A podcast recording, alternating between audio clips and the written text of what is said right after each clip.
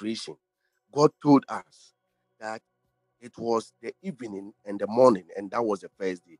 God was keeping track of time. If you also look at Genesis chapter thirteen, there is something that happened. I'm trying to just let us understand the perspective of time. If you look at Genesis chapter fifteen, verse thirteen, the Bible said that, and he said unto Abram, that time it was Abram, not Abraham. So the Bible said that he said unto Abram, know of a surety that thy seed shall be a stranger in the land that is not theirs, and shall serve them, and they shall afflict them for four hundred years. And also that nation whom they shall serve will I judge, and afterwards they shall come out with great substance. I believe we all know this story. This is the time God was telling Abraham that the time will come, his seed will go into bondage. And we all know that the time came, the Israelites were in bondage in Egypt for four hundred years. This is where it began. God told Abraham that his seed will go into bondage for four hundred years. That's time. So it was exactly around four hundred years when the people of Israel realized that they have to cry unto God for God uh, for God to come and deliver them. So according to the scripture, around four hundred thirteen years, Israel began to cry unto God, and God came to rescue Israel. What I'm drawing your attention to is that there is time for everything. And I want to tell you right now, I want to prophesy unto you that your time for deliverance is now. Your time for deliverance is now. God is coming down to rescue you. I don't know what you are going through. I don't know your problems. I don't know your predicaments. But I want to tell you that this is the time for you to be delivered. God is coming through for you in the name of Jesus. You see, if you look throughout the scripture, there are series of times, there are series of times where times were fulfilled, where times were given credence, or where times were given importance. I want you to understand that if we talk about time, even in New Testament, there are two words which connotes times and seasons. And these two words are the chronos time and the kairos time. The chronos time is the chronology of time, the time that we keep. Uh, as a matter of fact, we can say the chronos time keep records of dates. The kairos time keep records of epochs and seasons. But I can feel in my spirit that tonight is the season for you to shine. Tonight is the season for you to shine. I prophesy unto your life, and I declare unto your life that anything that has covered your greatness, let it be removed in the name of Jesus. You are going to see greatness. You are going to rise in the name of Jesus. If you look at another area where God made time so important, is in Galatians four, verse four. The Bible says that, but when the fullness of time was come, God sent forth his Son, made of a woman, made under the law, to redeem them that were under the law, that were that might receive the adoptions of sons. I'm trying to draw attention that before even Jesus came, he had to fall into time. He had to fall into the perfect time, which is the kairos time of God. Jesus was not just born in any ordinary day.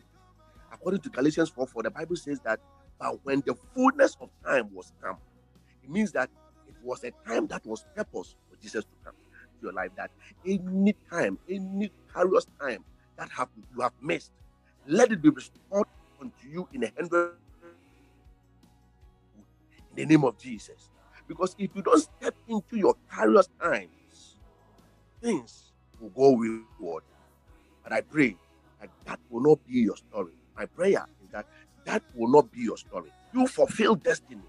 May you fall into time. May you fall into fullness of your time to shine in the name of Jesus. If you look at Matthew chapter eight, verse twenty-nine, there is a great lesson here I want all of us to understand. As the scripture, Ecclesiastes chapter three, has said, there is time for everything. Everybody has his own time to fulfill destiny. But my attention that I'm, I'm trying to follow I mean, your attention to is when you look at Matthew eight, verse twenty-nine, men two men who were possessed by demons. Listen to this carefully. When Jesus met these two men who were possessed, the demons in them began to speak. And listen to what they said. If you read the verse twenty-nine from the chapter eight of Matthew, the Bible says that, what do you want with us? The demons are speaking. He said, what do you want with us, Son of Man? Have you come to torment us before our time? Now, I want to encourage you. Even demons know that they have the time allotted to them. But my worry and my thing is that even Christians today do not know the time we are in. If I ask you what time it is, you begin to look at your watch, or you begin to look at the clock on your phone.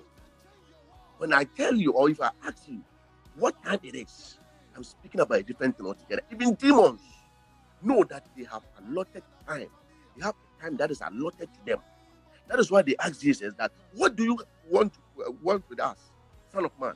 Have you come to torment us before our time? You know that they have been given a time, and Jesus cannot come to torment them before their time. But Christians these days don't know. Tonight, I came to tell you that it is your time to shine.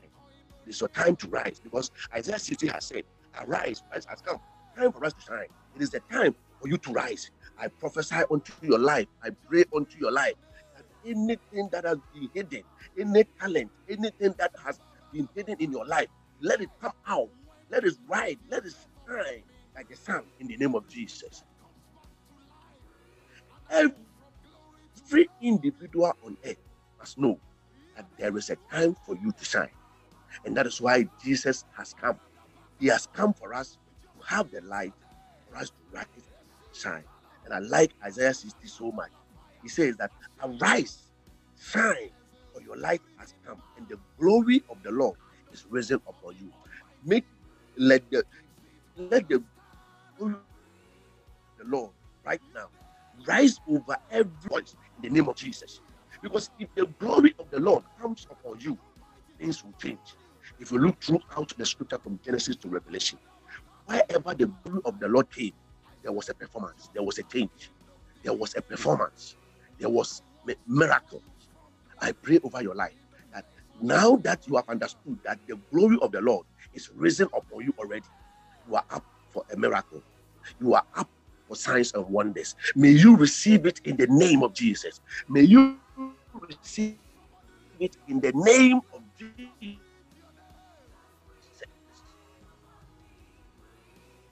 That's how. Look at the scripture again. He writes, time.